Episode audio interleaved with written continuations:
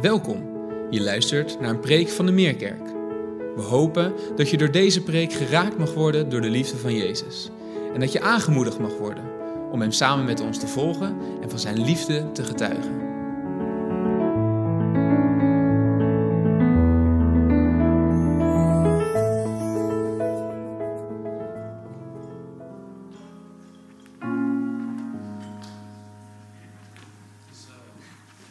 Morgen. Dat was een, eh, een primeur voor mij ook om eerst te zingen en dan te preken. Ik heb dit lied eh, vier jaar geleden is het geschreven. En dat was naar aanleiding van het lezen van uh, Matthäus. Krachtig, die beleidenis van Peters. U bent de Messias, de Zoon van de levende God. En wat is dat een belangrijke tekst ook voor ons als kerk, als gemeente. En toen we deze ochtend over deze Bijbeltekst gingen hebben, dacht ik: dit is de uitgelezen kans om het lied een keer uh, te zingen. Dus uh, ik hoop dat het jullie uh, iets gedaan heeft, dat het bijdraagt in ieder geval aan de boodschap. En anders zou ik het snel vergeten.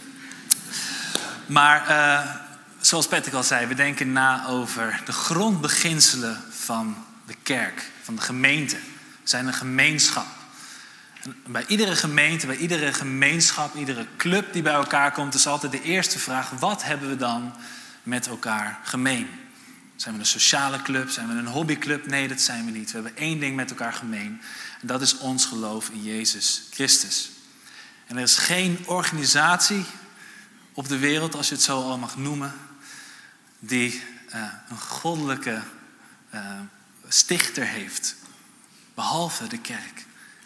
Hij heeft Jezus Christus, God zelf, de Zoon van de levende God, hoogst persoonlijk deze organisatie, deze bijeenkomst, hij heeft dit gestart. Hij is dit begonnen. En dat maakt het zo, zo bijzonder. De goddelijke oorsprong van deze kerk. Wij hebben ons niet bij elkaar geroepen, ik niet, Wichelen niet. Het is God zelf die ons bij elkaar brengt. En als we door deze tekst heen gaan, dan wil ik een aantal dingen uitlichten die het ons vertelt. Het vertelt ons iets over openbaring. Het vertelt ons iets over onderwerping. En het vertelt ons iets over een overhandiging. Dan wil ik beginnen bij begin. Openbaring. Openbaring door de hemelse Vader. Nou, Jezus die neemt zijn discipelen mee naar een plaatsje dat heet Caesarea Philippi. Caesarea Philippi ligt een beetje in het noorden, noordoosten van Israël. We zien het hier op de kaart. Een beetje buiten de route. Het was niet een plek waar heel veel Joden kwamen. Dat kwam ook omdat het uh, uh, een stad was onder de Romeinse en de Griekse, uh, eerst Griekse, toen Romeinse overheersing. En als ik naar de volgende, volgende plaatje mag zien. Dit is de scène van Caesarea Philippi. En dit was een grot. En hier zo werden heel veel tempels gebouwd. Dit was bijna het epicentrum van, uh, uh, van, van religie in deze regio. En waarom? Omdat in deze grot, als je naar binnen gaat, daar zit een, een spleet in de grond en die is heel diep. En er komt water uit. Het water wat hier uitstroomt, dat komt uiteindelijk ook in de Jordaan terecht. Maar de Grieken en daarna de Romeinen dachten dat dit de poort was van de hel. Dat dit de poort was van de onderwereld. En dat uit die spleet de demonen als het ware naar boven kwamen en weer terug naar, naar binnen. Dit was de doorgang van de onderwereld. En daarom hebben ze daar tempels gebouwd en daarom offerden ze daar dieren en zelfs kinderen. En was het een, een hele heidense plek. En het is juist deze plek die Jezus uitkiest om zijn ware identiteit te onthullen. Is dat niet bijzonder? Is dat niet bijzonder? Niet in het veilige Jeruzalem, dat hij daar vertelt, ah, hier ben ik, ik ben de Messias, de zoon van de levende God. Nee, juist op een plek van intimidatie. Op een plek waar de duisternis bij elkaar samenkomt, als het ware. Waar tastbaar, voelbaar aanwezig is. En daar, daar wilt hij zijn identiteit onthullen. En dat is de vraag, misschien ook voor ons vanochtend.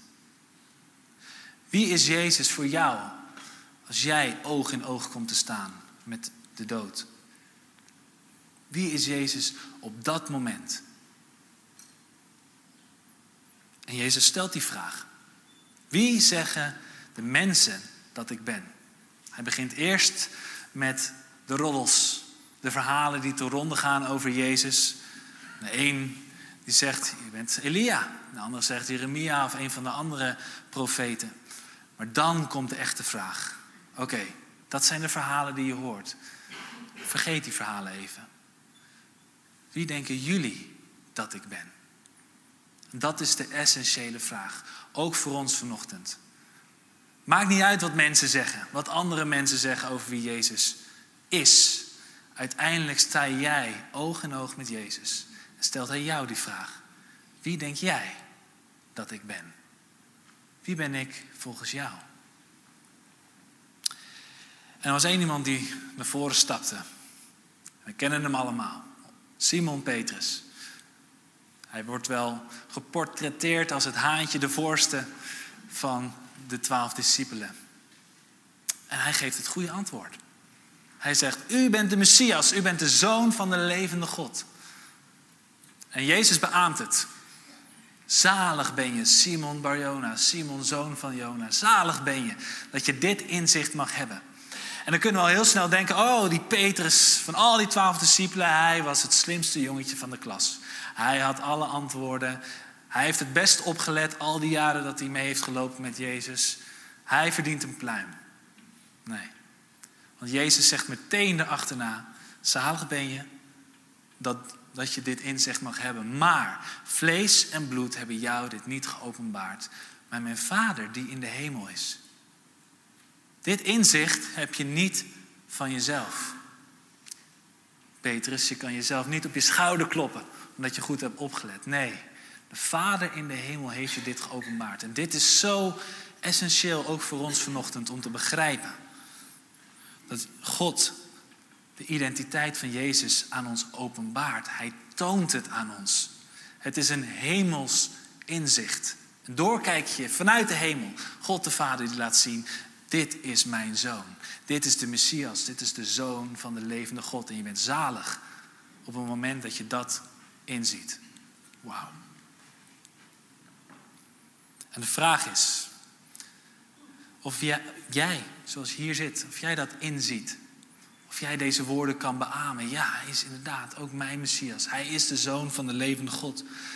En het is zo goed om met elkaar hierover in gesprek te gaan. Deze Bijbeltekst behandelen we ook vaak in de Bertecursus als we nadenken over de kerk. En dan gaan we op een gegeven moment in een groepje uit elkaar nadat we deze Bijbeltekst hebben gelezen. En dan vragen we, oké, maar wie denk jij dan wie Jezus is? En iedereen geeft zijn of haar persoonlijke antwoord. Jezus is voor mij, puntje, puntje, puntje. Jezus is voor mij, puntje, puntje, puntje. Een antwoord wat, wat, wat veel voorkomt is, Jezus is mijn, mijn vriend. Geweldig, vertel. Waarom is Jezus een vriend? Ja, ik kan bij hem uithuilen. Ik kan altijd met mijn zorgen bij hem terecht. En dat is geweldig. Als je Jezus zo persoonlijk mag kennen. Maar de vraag is, wanneer we dat zeggen, Jezus is, puntje, puntje, puntje. Jezus is mijn vriend. Is dat alleen maar jouw beleving van wie hij is? Is hij dan enkel alleen dan in dit geval uh, de vervanging van je dagboek? Dat je niet zegt lief dagboek, maar lieve Heer, ik kom vandaag weer bij u. Wanneer ik hier op de eerste rij zit, John, als ik tegen John zeg, John, jij bent mijn vriend. Dan zegt dat wie John voor mij is.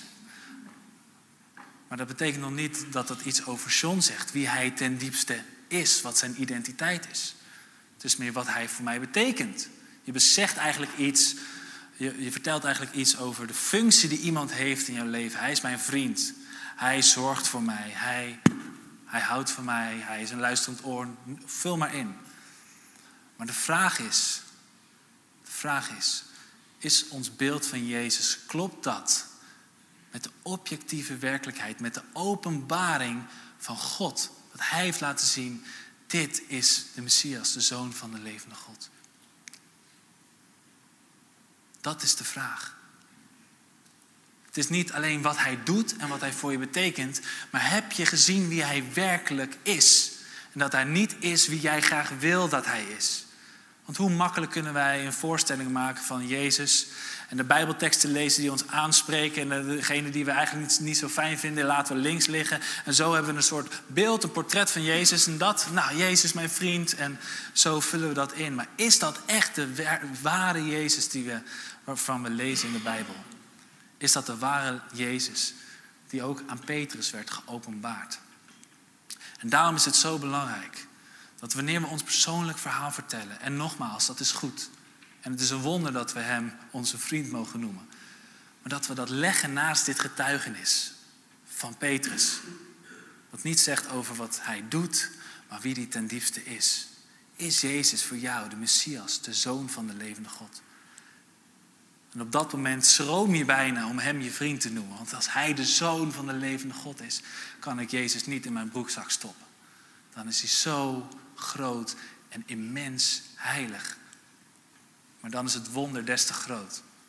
Dat jij, de Messias, de Zoon van de levende God, jouw vriend mag noemen. Jouw schuilplaats mag noemen. Snap je hoe dat werkt? Hoe je subjectieve beleving van Jezus moet stroken met de objectieve werkelijkheid van wie Hij echt is. En dat kunnen we alleen maar weten als het ons openbaard wordt kunnen we alleen maar weten als God het ons laat zien. Hij is de zoon van de levende God. Ben je daarvan doordrongen? Openbaring. En er zit niks van ons bij. Het is puur genade van God als Hij het ons laat zien. En wanneer ons geopenbaard wordt wie Hij werkelijk is, de zoon van de levende God, dan leidt dat automatisch tot het tweede punt, namelijk tot onderwerping. Dan kan het niet anders dat als je ziet dat Hij de Zoon van de levende God is, dat je zegt, Heer, mijn Heer, mijn God, ik onderwerp mij aan U. Zegt U maar wat ik moet doen. Ik ga U niet de les lezen, U, gaat, u kunt mij de les lezen.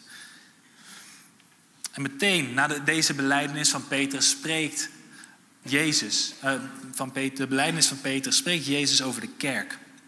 Hij zegt, ik zal de kerk bouwen. Nou, als ik zeg de kerk, waar denk je dan aan? Wat zijn dan de beelden die oppoppen? Dan denk je misschien aan een gebouw, misschien wel een traditioneel gebouw, misschien aan dit gebouw. Misschien denk je aan de mensen, misschien denk je aan de zondagsdiensten, aan de activiteiten die we doen als kerk. We denken zo vaak aan de uiterlijke kenmerken van een kerk. En dan kunnen we in de veronderstelling raken dat het ook mensen zijn die deze kerk gebouwd hebben. En dat is dus niet waar. Jezus zegt, ik zal mijn kerk bouwen. Ik ben de opperbouwmeester van deze gemeente. Niemand anders. We hebben dus ook stilgestaan bij het thema Hilde Meerkerk bouwt. Eigenlijk zouden we het misschien moeten noemen. Hilde Meerkerk wordt gebouwd. Patrick las het vorige week al, Psalm 127. Als de Heer het huis niet bouwt, vergeefs zoeken de bouwers. Hij is de bouwmeester. Deze kerk is van Jezus, niet van een of andere voorganger. Hij is van Jezus. Jezus bouwt zijn kerk. En vervolgens zegt hij tegen Petrus: Jij bent de rots waar ik mijn kerk op ga bouwen. Nou, dit vers heeft heel veel debat opgeleverd in de kerkgeschiedenis wat nou precies daar de betekenis van is. Maar Jezus maakt in ieder geval een woordspeling, want het woord, de naam Petrus betekent rots. Dus hij zegt, jij bent Petrus, rots, en jij bent de rots waar ik mijn kerk op zal bouwen. Nou, als we een beetje lezen over Petrus in de Bijbel, komen we al snel achter dat Petrus hmm, niet de meest stabiele persoon is. Zelfs hierna, na, al, na deze hele scène, dat je denkt, nou, hij heeft een enorm groot compliment en verantwoordelijkheid gekregen van Jezus.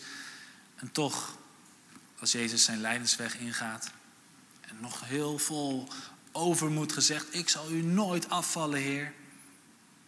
Petrus is degene die Jezus drie keer verlogent. En zelfs als je nu Matthäus door zou lezen, een stuk waar wij nu gestopt zijn, dan meteen wordt Jezus alweer, uh, Petrus alweer vermaand door Jezus. Lees het thuis nog maar een keer na. Dat Petrus Jezus even apart neemt om hem even de les te lezen. En dat Jezus zegt, hey, Hij zegt hele sterke woorden. Ga achter mij, Satan. Jij denkt alleen maar aan de dingen die mensen willen en niet aan wat God wil. Is dit de persoon? Is dit de rots waar hij zijn kerk op gaat bouwen? Hoe kan dat? Dit is niet per se dat je denkt de meest geschikte persoon. Het was niet omdat Petrus zo'n indrukwekkende cv had of leiderschapskills had. Dat maakt hem niet geschikt om de rots te worden waar de kerk op gebouwd wordt. Wat hem geschikt maakt, is zijn onderwerping aan de bouwmeester. Wat hem geschikt maakt, is zijn beleidenis. U bent de Messias, de Zoon van de levende God. De beleidenis die hij niet van zichzelf heeft gekregen, maar hem geopenbaard is. Die beleidenis, dat maakt dat hij de rots kan zijn waar Jezus zijn kerk op kan bouwen. Op die belijdenis kan Jezus zijn kerk bouwen. Op het moment dat wij erkennen, hij is de Messias. Hij is de Zoon van de levende God. En wij onderwerpen onszelf aan hem. Op dat moment is hij de bouwmeester. Op dit moment is hij degene die zijn kerk bouwt. En onderwerpen wij ons aan hem. En dan gaat het verder. Dan zegt hij en voegt hij die aan toe. Ik zal mijn kerk bouwen. Misschien dat het op het scherm kan. En de poorten van het dodenrijk zullen haar niet kunnen overweldigen. Wauw, wat een belofte. En moet je nagaan, hè? ze staan nog steeds in Caesarea Philippi voor die poort, voor die grot, de ingang van het dodenrijk. En zegt, zie je die poort? De poorten van het dodenrijk kunnen de kerk niet overweldigen. Wat een belofte. En wat betekent dat? Een poort, wat is de functie van een poort? Een poort is als een poort en een muur rondom een stad om de vijand buiten te houden. Om te zorgen dat er geen indringers komen. De poort gaat dicht. Maar de poort van het dodenrijk kunnen de kerk niet overweldigen. Dat betekent dat de kerk en de bouw van, zijn Gods, van Gods koninkrijk, God is in de aanval. Hij is terrein aan het winnen. En hij gaat door totdat heel deze aarde van hem is en zijn koninkrijk is. Wat een belofte.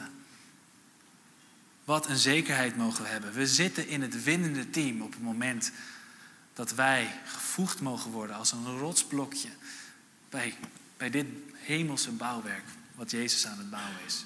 Met de belofte dat de poorten van het dodenrijk haar niet zullen overweldigen. Die maken geen schijn van kans. God zal tot zijn doel komen met de kerk.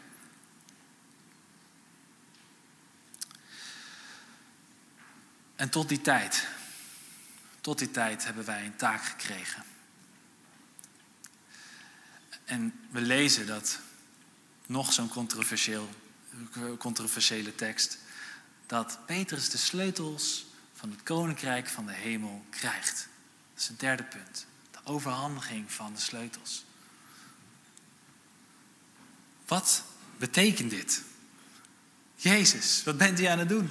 Heeft u, heeft u nog reservesleutels over? Of hoe werkt dat? Uh, is Petrus dan nu de man die de hemelpoorten bedient en de, sleutels heeft? Wat heeft dit te betekenen? Nou, als je denkt aan een sleutel, dan is een sleutel een teken van autoriteit en van verantwoordelijkheid. Als ik jou nu de sleutels zou geven van mijn auto, dan heb jij toegang tot een plek waar je voorheen geen toegang tot had. En tegelijkertijd heb je ook een verantwoordelijkheid om die auto goed te bedienen en te zorgen dat je hem niet in de prak rijdt en gewoon veilig weer bij mij terugbrengt. Dat is wat het beeld van een sleutel oproept. En meteen erachterna vertelt Jezus wat die verantwoordelijkheid dan inhoudt. En dan zegt hij, alles wat je zult binden hier op aarde, dat zal gebonden zijn in de hemel. En alles wat je zult ontbinden hier op de aarde, zal ook ontbonden zijn in de hemel. Waar gaat dat dan nou weer over? Ook daar heel veel debat over. Maar wat het in ieder geval betekent, dat het de taal van binden en ontbinden, dat gaat over het naleven van Gods wetten. We lezen het veel terug in de rabbijnse literatuur, die, die, die dingen verklaren. Dit is bindend. dit moet je navolgen, deze regel. En deze regel, daar ben je van ontheven. Dit is nu ontbonden. Waarom krijgt Petrus nou de, de verantwoordelijkheid om dingen te binden en ontbinden? Bedoel, Gods wet staat toch vast en daar mag je toch niet aan zitten? Nou, dan denken we terug aan wat we in de bergreden al gelezen hebben in de preekserie van vorig jaar. Dat Jezus niet gekomen is om de wet af te schaffen, maar om de wet te vervullen. Met de komst van de Messias, de komst van de Zoon van de levende God, alles in een ander daglicht komen te staan. We hoeven geen offers meer te brengen, want Hij is het ultieme offer. Hij is het lam dat geslacht is. Snap je hoe de dingen die eerst, waar, waar de Joden eerst gebonden aan waren, nu opeens niet meer gelden? Omdat de komst van Jezus heeft alles anders gemaakt. Zijn leven, zijn lijden, zijn sterven, zijn opstanding heeft een nieuwe realiteit geïntroduceerd. En het was aan de volgelingen van Jezus, zijn discipelen, Petrus, maar ook zijn andere discipelen, om te uit te vogelen. Wat betekent dat dan? Om Hem na te volgen, om Hem als de Messias, als de Zoon van de levende God te zien.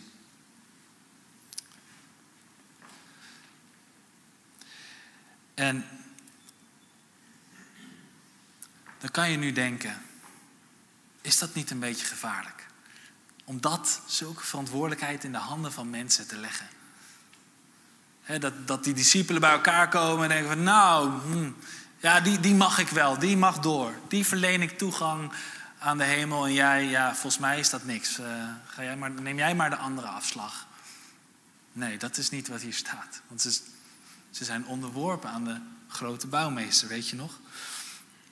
Maar zij hebben de sleutel ontvangen van het koninkrijk van de hemel. Wat betekent dat? Dat betekent niet dat zij nu een speciaal onderwijs hebben gekregen van Jezus. Of een nieuwe leefregel van nou, dit, als je dit doet, dit is de sleutel. Dan zul je in de hemel komen. Het geheim is dat de sleutel die ze hebben ontvangen, de sleutel is Jezus zelf. De Messias. Hij kwam om zijn volk te verlossen. Hij kwam om de weg weer vrij te maken en toegang te verlenen tot het hemelse koninkrijk. En niet alleen voor de Joden, maar voor heel de wereld. En het is uitgerekend Petrus, als we lezen in Handelingen, in Handelingen 10 in het bijzonder, hoe hij eh, een visioen krijgt van hé, hey, deze goede boodschap is niet alleen voor, voor, voor de Joden, het is ook voor de niet-Joden, het is ook voor de heidenen, het is voor heel de wereld. En zo komt de eerste heiden aankloppen, de centurio Cornelius. En ik zou het eigenlijk even willen lezen. Handelingen 10. Vanaf vers 34. Nu snapt, hij, nu snapt hij pas hoe hij met die sleutels die hij heeft ontvangen, hoe hij om moet gaan. Dat hij toegang mag verlenen aan een ieder die wil komen. Om deel te worden van Gods koninkrijk. We lezen, daarop nam Petrus het woord en zei, nu begrijp ik pas goed dat God geen onderscheid maakt tussen mensen. Maar zich het lot aantrekt van iedereen, uit welk volk dan ook, die hem vereert en rechtvaardig handelt. God heeft aan de Israëlieten bekendgemaakt dat hij door Jezus Christus het goede nieuws van de vrede is komen brengen. Deze Jezus is de Heer van alle mensen, voor heel de wereld. Dat is hoe hij zijn sleutels gebruikt. Om heen te gaan en alle volken te vertellen over deze sleutel. De zoon van de levende God. Hij is de sleutel, jongens en meisjes. Er worden vaak verhalen verteld over Petrus die bij de hemelpoort staat. En vaak zijn het ook grapjes. Maar vorige week hoorde ik een heel mooi verhaal en daar wil ik eigenlijk mee eindigen. Het was het verhaal dat Petrus bij de hemelpoort staat. En het gaat over de dief die ook gekruisigd werd naast Jezus. En dat was de dief die tot inzicht kwam. En die zag, hij is onschuldig, wij niet. En weet je nog wat Jezus tegen die dief zei? Vandaag nog zul je met mij in het paradijs zijn. Nou, de dief komt te overlijden en hij gaat naar de hemelpoort toe. En hij komt bij Petrus. En een beetje vertwijfeld loopt hij naar hem toe. En Petrus staat daar met het boek des levens in zijn handen, met alle namen die opgetekend zijn. Nou meneer, wat is uw naam? Mijn naam is Petrus. Nou, de, de dief geeft zijn naam. Petrus begint driftig te zoeken. Klopt toch iets niet hoor. Ik, ik, kan uw naam niet in het systeem vinden. Eén moment, ik pak even de computer erbij en tik de naam in. En, nou, ook, niet. Nou, de, de, aartsengel wordt erbij geroepen. Michael, um, we hebben hier een persoon, ik kan het niet, niet vinden. En ze proberen uit te zoeken waar deze meneer staat opgetekend. Maar nergens een naam te vinden. Toen dacht ze, weet je wat, we gaan een aantal vragen stellen om te testen of hij wel, of hij wel binnen mag komen. Nou, meneer, wat is de, de eerste regel van de Heidelbergse catechismus? Nee, ook niet. Nee. Oké, nou, um, een andere vraag dan. Uh, weet je nog mijn, mijn beleidenis bij Caesarea Philippi? Uh, wie, is, wie denken de mensen dat Jezus is en wie denk jij dat Jezus is? Wat, wat is daarop je antwoord? En die man die staat daar vertwijfeld. Die denkt, wie? Jezus? Ik, ik heb die naam, ik, sorry, ik heb die naam nog nooit gehoord. En Petrus denkt, wat, wat doe je hier dan? En die man zegt, ja, de, de man aan het middelste kruis zei dat ik mocht komen. De man die hing aan het middelste kruis, die zei dat ik gewoon mocht komen. Dat ik vandaag nog met hem in het paradijs zou zijn. Als we zo'n preek als deze luisteren, met mooie drie punten, dan moeten we oppassen dat we hier niet een nieuw religieus systeem van gaan maken. Ja, eerst openbaar, eerst moet dit gebeuren, eerst, eerst moet dat gebeuren.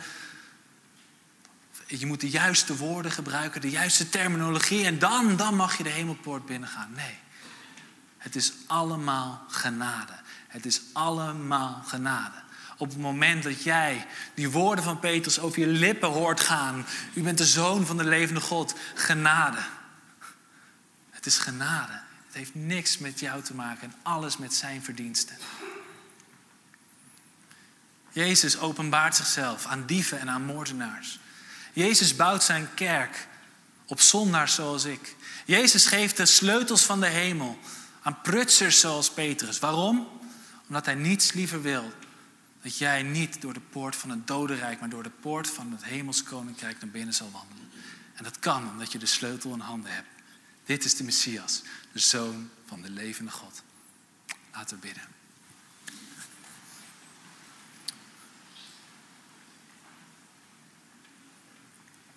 Heer, ik wil u zo danken, Heer. Zo danken voor uw ongelooflijke genade. Dat u bereid was om mens te worden. Om de laagste weg te gaan. De weg tot in de dood. En nu wordt uw naam hoog verheven boven alle namen. Dank u wel. Wat een genade dat, dat u dat aan ons heeft geopenbaard. En daar is niks van ons bij komen kijken, want het is pure, pure genade. Wie we ook zijn. Het hangt niet af van ons van ons inzicht van onze intelligentie. Nee, de man aan het middelste kruis die daar hing, die zei dat ik gewoon mocht komen. Dank u wel dat u de sleutel bent en dat u toegang verleent voor ons allemaal. Wat een wonder en wat een genade. Heer, in deze moment van stilgebed, Heer, hoor ons hoe we aan u willen beleiden wie u voor ons bent. En niet alleen hoe we u persoonlijk ervaren. Heer, maar dat we als het ware willen dat u aan ons openbaart wat uw werkelijke, ware identiteit is. Wilt u dat doen in deze momenten van stilgebed?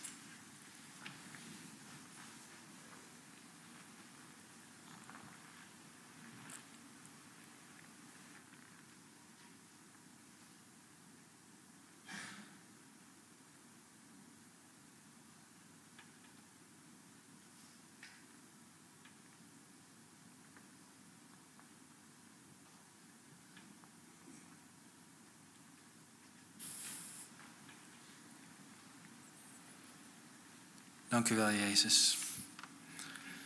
Dank u wel voor uw genade. U alleen. Ik bouw op u alleen. Dank u wel dat ik en wij zoals we hier zitten een deel uit mogen maken van uw hemelse bouwwerk. Dat danken we in de naam van Jezus. Amen. Fijn dat je hebt geluisterd. Voor meer informatie ga naar www.meerkerk.nl.